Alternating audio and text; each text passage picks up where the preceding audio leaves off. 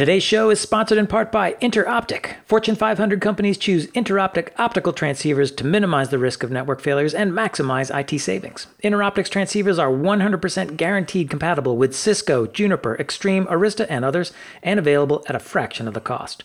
Work with the optics experts at Interoptic. Go to interoptic.com slash packet dash pushers to find out more. Welcome to the IPv6 Buzz podcast, where we dare to dive into the 128 bit address space wormhole.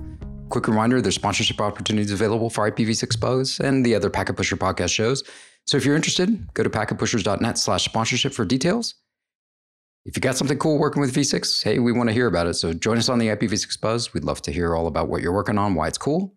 I'm Ed Horley with my co hosts Tom Coffeen and Scott Hogg. And today we're going to be talking about shopping, online retail shopping, because we're going to the holiday season here, and uh, you know things are things are cranking up, and and and I, I imagine, uh, like many of you, if you all, um, doing a lot of shopping on on mobile phone, right? and, and so maybe we we talk a little bit about the impacts of of IPv6 and, and sort of that shopping experience and what goes on for the common end user, because I think that's that's sort of fascinating, and maybe talking about uh, what they might see with V6, uh, or even if they're even using V6. I think I think we can sort of all agree. I think uh, based off the numbers that the mobile operators are pretty much done with V6 deployment, and I would say the mass majority of people who are using mobile phones are using V6. Right? I think we can sort of say that um, without too much question, uh, because they've done a great job on the adoption side. So what's a what's an end user going to get from a mobile experience with IPv6? Is there going to be particular things that that they will notice, or that you know maybe they won't notice, but they get the benefit of? The end user probably doesn't know which protocol is is taking place uh, on their device, nor would we want them to know which protocol was being used. They just want the best end user experience, whichever protocol may be chosen. When the phones largely could be IPv6 enabled or IPv6 only. Therefore, when they go to a site that uses IPv6, there's no translation, there's just native end to end IPv6 connectivity from that mobile device. And oftentimes, you know, more and more shopping is done from the mobile device. You're browsing, you're looking at products. Do I like that? You know, would I look good in that? well, I think, does that make me yeah, look? It's super targeted today, right? Yeah, like it's super targeted from Facebook and Instagram. Or like Instagram's just a yeah. huge shopping site now, basically in terms of like mm-hmm. product promotion and everything else. So you're just seeing like tons of stuff being directed to people based off of the creepy stuff that Facebook does to track you, right? to yeah. put stuff up there. So yeah, and if those platforms already use IPv6, your V6 enabled device you're probably using a, a lot of IPv6 traffic out of out of your device. You just don't don't realize it. Right. Yeah, I think I think that's the case for for most. And then even if you're at home, probably, and you've got you know whatever Spectrum, Comcast, Cox, all of them are are dual stacked, uh, capable um, uh, for home residential broadband. And so more than likely, even if you weren't on their 5G or 4G service for the mobile operators, you're still going to get V6 at home so you're still going to get the the same sort of end user experience of of of utilizing V6 that way too, right? So so I think either way, there the the only place you might not be shopping with with V6 is when you go to your office. Enterprise environments are still a little bit behind, but I think everywhere else you're you're going to get that end user experience with with V6 more than likely people shop at the office. Oh my God, that's a scandal. it should be working. Should be working. I should Where not are be... the content filters to prevent people? I, I, that's a that's a thing of a bygone era, isn't it? I, I, I you know, I remember when we you know, had entire projects were all about. Are you talking about going into the office as a bygone era? Well, no, no. I'm talking about sort of filtering the content around, like you know, where people yeah. could go and what you know. I mean, it's like you know, I, I don't know. I mean, maybe, maybe that's maybe that's just me. I'm, I'm sure there are still yeah. corporate yeah, entities man, that do that. Management threw up their hands a long time ago. Just, just do whatever the hell you want. Let's block. Let's block Facebook from work. and everyone just switches to their mobile phone, doesn't there? Right? I, I don't think yeah. you can avoid that that behavior, but uh, you know, hopefully, hopefully, uh, you can get still get a better end user for the shopping experience. So. for the management folks listening, they're they're getting a, a shabbier experience trying to shop at work because they they're not V6 connected, and so it's they're not performing as well over IPv4. So yeah, if you're bidding, take comfort in that. If you're bidding on that on that toy and it's popping up on the site, you might not be getting there as quickly as someone else. That's right. Because right. you're being yeah. you're being natted. You're being yeah. natted by natted by nat. well, the nat let's say you're in Denver, Colorado in your branch office, but your egress is out of the corporate headquarters in St. Louis. So your V4 traffic gets backhauled back to wherever the internet perimeter is at your company. There's a NAT that takes place there. And then on the server side, the web content you're going to, there's probably at least one NAT in either a, a load balancer or even a, a CDN you know there's another nat there. So there's at least one if not two or three different nats between the well, client mobile device and the actual server or container software container that's performing you know the application service. Right and there's probably a content delivery network and a server load balancer and you know uh, and maybe another firewall with that even for the server side component right yeah there's a there's a prox an inbound you know, reverse proxy at the web tier. Yep. And there could even be a, a, proxy or a NAT at the app tier or at the container level at the app, you know, at the app tier for HA on the back end. Yes. yes. For search, because oftentimes as you're doing searching, you're browsing products, you're going through a search and app server, you know, you're searching and you're filling a you're filling a shopping cart and things like that. Yeah, you know? and, and, and even with the content delivery networks who are going to obviously there to push content out to the edge and, and improve performance, you're going to see that for V4 and V6. But mm-hmm. you you don't have because you're just a direct request going immediately to that site location. Mm-hmm. You're not dealing with the NAT that's happening within your your client access side, right? Mm-hmm. You may not have to yeah. deal with it on the server side because of the content delivery network, but you're still yeah. You're still avoiding all of that, which is hey half the equation, right? So yeah, so there's there's advantages there. Yeah. And if you're on your mobile device and you're going to a website that uses IPv4, you're still going through a NAT. You're probably using either an IPv6 only mobile device or a device with a private v4 address that goes through a CGN right. somewhere in the mobile service provider network. If that's in your city, if I'm in Denver, maybe there's one here in Denver, downtown Denver at the big carrier hotel, maybe there's a CGN there. Right. But if I'm in another city, you know, farther out, maybe then my traffic has to be backhauled back through Denver.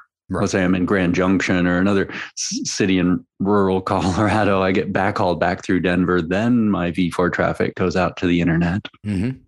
Yeah. There's latency added there.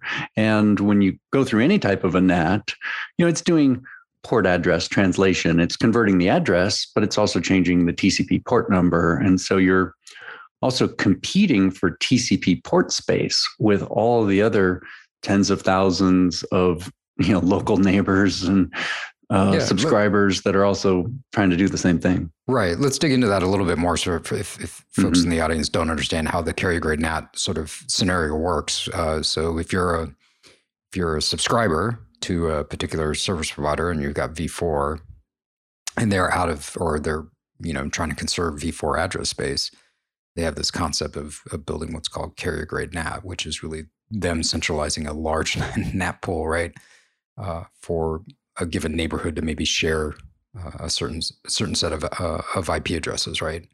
And you're gonna you're gonna divide that up, and the way that you get basically more addresses effectively is by using TCP ports, right, uh, to sort of mm-hmm. allocate that TCP and UDP ports, but um, uh, to sort of carve that up. So I think that's that's an important thing to sort of understand is that if you're using V4 and you're in that scenario, you could actually run out of run out of ports, or the carrier could run out of ports, and there's nothing you can do about it, right? There's you're just sort of stuck waiting for for that resource to free up. Hopefully, it frees up pretty quickly and it's not an issue, right? But mm-hmm. it is it is a possibility. Um, well, and the irony is that CGNAT is actually perform, performs better the more traffic gets offloaded on IPv6. You know, mm-hmm. the, the yeah. famous the famous summation of a, a packet delivered over IPv6 is one that doesn't have to be delivered over IPv4. And so CGN ends up benefiting from IPv6. It's like, look, our CGN is performing great. It's, so we're not running out of TCP. Well, that's because you know half of your traffic is now going over IPv6. Mm-hmm. In the case where where the, the traffic has the option to to pick one or the other. Um, yeah. So so how let's let's talk about that really quickly. How does it pick? Uh, how how does it? How do we know? You know, when you're when you're trying to get to a resource, how did how does it know which one to pick? Um, I guess, I guess that's sort of an obvious question, but it's yeah, and it's different. It's different depending on where you're asking that question from, right? I mean, at yeah. the host level versus you know how the the ISP is deciding. You know, in that case, with the ISP level, it's basically what they support. You know, V4 versus V6, mm-hmm. um, how they have that configured. But uh, it's a little more complicated at the host level uh, yes. definitely have some some mechanisms for choosing which address family to use. Yeah, it's DNS. If there's only an A record, yep. you can only go over uh, v4. If you get presented an A and a quad A record to your DNS request, yeah, that's the choice. Then that's the host operating system behavior or the browser that right. then has to maybe say, what do I do when I have the option of two? Right. Yeah, and I think that's that that's an important point. And and one of the interesting things is is if if you are on a mobile device and you're V6 only, you're they have to synthesize a record for you if you're trying to talk to a V V4 only site, mm-hmm. right? And yeah, so there's, that's there's DNS six four. DNS six four, and so that's that's going to be the part that that's a little you know might be a little different or a little strange for for folks, but you'll you won't notice unless unless you're very unfortunate and someone's built a site that has like weird embedded IP addresses or something else in it in terms of mm-hmm. redirection or things like that. But if they're doing things, you know, sort of in the modern way and using DNS namespaces to do redirection and stuff like that, everything should work just fine. Mm-hmm. Um, but if you do get breakage that way, you know, you, it's you know what what do you do? I think it's probably reach out to your mobile provider and be like, hey, I can't get to these sites, and so um, or I'm having mm-hmm. difficulty with those, and they they can they can sit there and work through with the provider, with the content provider, to sort of figure out what exactly is going on there. Which sounds like a strange thing to call up and call up and open a support ticket around, around that. I, d- I doubt most people would feel comfortable doing that, but the reality is, is that's probably what what's going on, and they yeah. they do a pretty good job of trying to track this stuff on their own. Like they can see when people are failing in that mm-hmm. way within yeah. their network. And so they they really try to be proactive to reach out to those content providers and say like, hey, you know, your your your shopping site doesn't work on our on our network. We'd like it to work on our network. Are you willing to make some improvements and changes so that it will?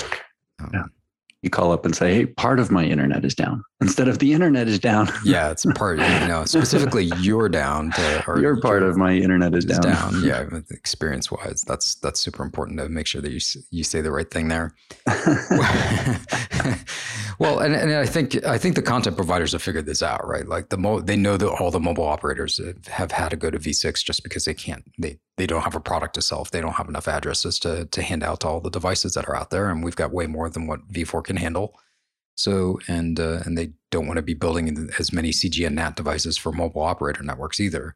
They rather just route you directly out to where you need to go and not have to keep state. So that way, um, their their network's a little bit more flexible in terms of handling, you know, failures and and other you know other things that might happen within their network. So I think the content provider, the major platforms for content providers, really have have, have gotten behind uh, uh, making sure that they've got V6 support because of this, right? Mm-hmm. So I, I, I, that's the the plus side of, of sort of what's happening in the market today. So yeah. I think and all the CDNs, Cloudflare, yeah. Akamai, AWS, Fastly, Limelight, yeah. they all support IPv6 natively. In fact, it's it's probably hard to get their services to be a v4 only service. They might default to using both v4 and v6 for your content they yeah, think, are think, sharing for you. Yeah, Cloudflare, they don't even give you the well, you have to go through and dig through the advanced options to turn off v6, I think, for the CDN mm-hmm. side. Uh, Akamai, I can't remember if they switched over and did it. I think they are now. Where if you stand up a new service with Akamai, I think it's turned on with V6 automatically. They li- mm-hmm. they leave it off for those you know who had existing longer term accounts, but they try and encourage you to, to mm-hmm. get V6 turned on. Mm-hmm. So I think I think yeah, I think those are all good points for you know we're going into the holiday season and everyone's going to be doing a lot more shopping. And if you're if you're one of those weird geeks like me and you're scratching your head going, am I shopping over V4 or V6? And obviously, you know, you can open up Wireshark and figure that out. But or or use a nice br- browser plugin if you're actually you know shopping from your desktop. Um, there's there's a bunch of different ones that are that are available. IPv6 foo is that uh, yeah IPv4 yeah IPv mm-hmm. foo yeah yeah that's a good one. It's a great plugin, and so you can actually see where where your traffic's going and, and what type. I'm not aware of anyone that provides that on a mobile phone platform there's some testing tools that you can use. And mm-hmm. I think like Hurricane Electric's testing tools are still available out there that you could actually test and see. But uh, I don't know if it really matters on a mobile phone, right? Hmm. Is, you could almost just assume it's using V6. Yeah. And that you'd be safe in that assumption. Yeah. Yeah. I would agree with that. I, I think that's a pretty accurate thing. We interrupt this podcast for a brief word from Packet Pusher sponsor Interoptic. Interoptic has been the trusted optical transceiver supplier for many federal, state, and local government networks and Fortune 500 companies. They provide friendly, US based, OEM agnostic networking expertise to help you choose the best optics and fiber to future proof your networks at the lowest cost. Why continue to pay OEM prices for optics? Talk to the experts who will deliver brand equivalent transceivers at a fraction of the cost. Interoptic can help you and your team create a more nimble physical layer. Their optical transceivers are guaranteed 100% compatible with Cisco, Juniper, Extreme, Arista, and other switches. Interoptic physically tests every single transceiver before it's shipped and their transceivers are built to the exact same quality standards as the OEMs and typically come from the same manufacturing lines. That means you can purchase the same, if not better performing, optical transceivers tested and designed by engineers who truly understand the specifications critical to your network at a fraction of OEM costs. It's time to take control of your optics purchases with Interoptic. Find out how at interoptic.com slash packet dash pushers. That's interoptic.com slash packet dash pushers. And now, back to the conversation. I, is there anything else that, that that you think you gain? I mean, you know, the end to end model is is definitely you know probably uh, more prevalent there for V6. I mean, does that mm-hmm. give us any additional security, or is that really just a manifestation of the fact that end to end just sort of just know what that mobile device is? The likelihood that you know you're going to have any issues there is is diminished because you're not going through as much NAT. I don't know. Um, yeah, no, I mean you're you're still doing TLS, mm-hmm. you're still, you know, validating a certificate through a certificate authority. You're still using those same techniques. Yeah, V4, uh, V6 is the same, right? Encrypt the communication. So you'll still see the lock bar up there in the in your browser. Um, so the same application level security. There's no one, a service provider, decrypting your SSL connection, or if you're using TLS 1.3, you you can't have do that some extra protections, but yeah. those all those techniques apply for V4 or V6 connections. Right. Yeah, I think it's just important to point out, you know, security. You should be hanging your hat on security on other related issues versus just what the underlying protocol is. I think mm-hmm. that's that's an important point to make. Yeah. So no ad- advantage from a security standpoint, but maybe from the from the server's perspective, you know they have maybe a little more assurance that they have a connection to a tr- true buyer. Right. Um, and so if that retail site is tracking client ip address as part of fraud detection end user analytics. A lot of fraud detection. Who's using fraudulent credit cards making purchases illegally? Um, you know they they look at the client ip address. And when you're coming through when the client comes through a mega proxy they have no idea about the reputation right. or they're unable to do any type of traceback to try and do any more forensics about that transaction that led that is a risk to them you know fraudulent purchases they're on the hook for um, but with an ipv6 there's more assurances that NAT hasn't been performed and tracebacks might be a little easier. That the client IP address that the reverse proxy is seeing and logging in the X-Forwarded-For header is likely to be the actual client address with right. IPv6. And and and it's almost a reverse thing where um, so carrier grade NAT can look like a giant reverse proxy, right? For for mm-hmm. for that side for for the shoppers. So it looks like an entire neighborhood is like one IP address. you can't really distinguish, and so like you, you you have a difficult time telling if someone's trying to do like maybe false bids. Like eBay has this problem, right? Of like you know like two people sitting side by side on a laptop at home and and and trying to drive up a price for a particular particular thing. Uh-huh. You know, there's they want to do detection for that sort of stuff, and and they want to know that the end user is, is correct. It's almost a reverse in V6 because you can almost assume that the 64 belongs to like a house or a residence, and you can sort of you can make some assumptions like it's rare that you're going to see like the 64 split across like multiple households or something like that. Like it's that's not how V6 is deployed from a service provider level. So so it's like you can make some assumptions about like okay, well if these addresses they're probably resident and they're probably in the same residence if they're you know coming from the same 64 prefix, their lower their lower 64 may be different, but it might be a mobile phone and a laptop and a tablet and a you know other devices that that sit within the same household, right?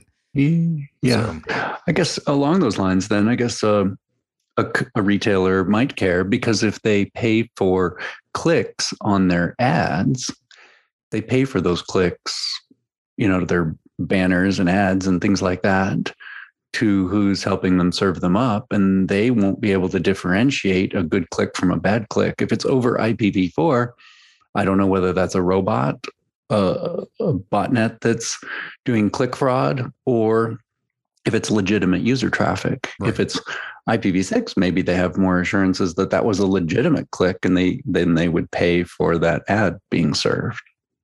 Yeah, I don't. I don't know how much you can win on like claiming that you don't. You're not going to pay for a click. click over IPv6 because you can still have NAT over IPv6. Exactly. That's a, that's a separate conversation we'll have. But uh, there is no assurance, 100 percent assurance that the client address hasn't been modified it gets, over yeah, IPv6. It gets, I think it gets pretty pretty hazy there because if you're mm-hmm. talking about commerce telemetry and it's like maybe there's information related to the transaction based on where the IP is located and mm-hmm. so mm-hmm. if, if you know then on, on the one hand you have the possibility that it's going through a, a, NAT and you have no way of like tracing it back to what the location is by looking at the network layer anyway you can always look higher up in the application right mm-hmm. um, but you have the other issue on the v6 side which is that you you may not have uh, available geolocation data mm-hmm. uh, you know it's just it's I'm I'm not really I haven't checked into that world lately to sort of see how much granularity there is to the geolocation data available for IPv6. So if you're trying to do commerce telemetry based on the address, you know maybe maybe there's depending on depending on the geolocation data you have, there there may or may not be enough information there. Yeah, I mean, it's true. Yeah, I, th- I, think the geolocation data is is is is pretty poor relative to V4. V4 seems to be much more actively tracked just because of just because of you know it's it's the current current protocol and people are paying a lot more attention to it. But I think uh, V6 is requirement wise is is is bubbling up as a as a bigger requirement sort of across the board. So mm-hmm. you're going to yeah. start seeing more geolocation data get more accurate in regards to V6 and where it's actually resident. Um, yeah, I, I I don't think any of this will impact how you actually shop. for, for, those that are listening, it's unless you're geeks like us and you want to actually see sort of what's going on and, and what's the preference for for that that portion of it. I think that's uh, that's a given. But the, but the good news is is that V6 works great for for there's there's no difference in terms of that side. Mm-hmm. You might actually get a faster end user experience. Mm-hmm. Uh, depending on depending on how that plays out. I, I, don't know. Is there any other conclusions we we have around it besides just like know? I, yeah? I guess the from the perspective of the online retailer, and and there's a there's a sort of uh, opaque, if not hidden, message here that you know we we know there's that famous Google study from probably over a decade ago now related to how sensitive users are to delays when their you know page loads. Just like 250 milliseconds is enough to to uh, in a, a delta between one page and another page loading that users you know actually notice it and and may behave differently based on that and so of course that was a big big message to the online retailer community back in the day and i think some some of what we've said here is that it's possible that you could see that that delta in transaction between IPv4 and IPv6. And so it's one perspective from the end user who may or may not notice what protocol they're using or may or may, may, or may not notice any uh, performance differences. But if I'm the online retailer, I, I, do want to do my due diligence to make sure that you know I've got those those same resources available over IPv6 for folks to do the shopping. Uh, to to just you know basically eliminate the possibility that that I'm underperforming on my IPv4 connections and and you know missing out on the potential benefit of having those folks that are native to V6, you know, of whom there are many in the mobile and the broadband community connecting to those resources directly over IPv6. Yeah, because every page you go to is multiple TCP round trip time transactions. Mm-hmm. And exactly. if, and if each one of those could be 10 milliseconds faster, and there's 200 different TCP connections created to load all of the different pictures and objects and, and render them in the browser on the mobile device as you're shopping and clicking around, that adds up. So you could have 10 milliseconds per round trip time faster, then that's a quarter millisecond, you know, faster over V6 potentially. And yeah, you, yeah, there's lots of studies about improved performance of a page and the conversion rates to actual purchases. The snappier your site is, the more people are likely to buy or they have the impression that you've got that you're a serious online retailer with a, a, site that's running you know quickly and not bogged down and being really slow you're like hmm where is this where am I buying this product from? It really right. seems really far away. well, I think mm-hmm. Uh, I think to wrap it up is is one of the other things that's super important is if you're an online retailer, you want to be uh, available in every marketplace that your customer could potentially buy. Mm-hmm. So you want to be on V4, obviously, because that's where the internet and uh, principal portion of internet traffic is today still. But the reality is is that because everyone's moving to V6 on the mobile operator side, the home service, you want to be in that that space too, right? You want to go mm-hmm. meet your customer where they're at in a, in a native form. You don't want to rely on someone else to translate for you and hopefully everything's going to work for you, right? Mm-hmm. That's a big gamble. And, and that's not the sort of gamble that most commerce sites want to take. They want to be able to meet their customers where they're at and ensure that they can buy their product that way. Yeah. Because because if you're a, a online retailer and you're using IPv4 only today, you've that's the only option customers can get to you. And you're right. forcing them to those v6 enabled devices which there's numerous you know v6 enabled end users now uh, that you're forcing them to get translated to v4 to get to you. But if you used both then you have the option of choo- of the end user choosing whichever one is potentially faster. And you want to have that option. You want to have the choice to choose whichever protocol yields the best end user experience but by using IPv4 only, you've limited your performance to just one protocol. Yeah, yeah, exactly. I don't know. Is, is, is that is that our thoughts around uh, holiday holiday buying? yeah, but there's um, there's been studies and statistics out there that show that IPv6 can be faster from certain geographies. Uh, APNIC has a has a site that compares round trip time from different geographies and countries.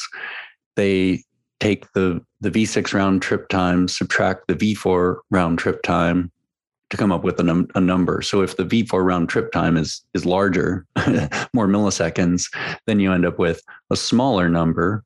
You know, V4, V6 being faster, subtracted by a bigger number, V4 being slower, and you end up with a negative number. So when you see negative numbers on their graph for round trip times, it's actually V6 being faster. And so almost all countries and geographies with the exception of you know Asia markets, V6 is faster by at least 10 to up to 100 milliseconds. Yeah. Uh, V6 can be faster. So there's some statistics you can look at. And then also uh, at last year's Apple Worldwide Developers Conference, Apple is telling application developers who create apps on iOS and Mac platforms that they should be using IPv6 because it connects what is it 1.6 times or or yeah 1.4 times faster connection setup over IPv6. Yes. So this is Apple telling developers this is why you want to use IPv6 in your mobile app because it can connect 1.4 times faster connection setup. That's not that's a standard deviation. That's a significant. Right. It's not like oh 1.01 times faster. No, it's 1.4 times yeah. faster. Yeah, it's yeah. pretty significant. Mm-hmm. Ah, cool. Well, you guys, I don't I don't know about you, but I still got a lot of uh, work to do to get through my shopping list for, stuff. Yeah. Luckily, I think there's enough time. It's yeah. It's, it's uh, we'll we'll have enough time to do do whatever shopping's required here. So. I know. And the majority will be over V6 because, you know, I've got V6. yeah. Don't procrastinate. Don't wait until the last minute. Yeah. It's, it's, it's... operators are standing by. well, you can always use the phone. like two of these, one of these, five of these, and a large.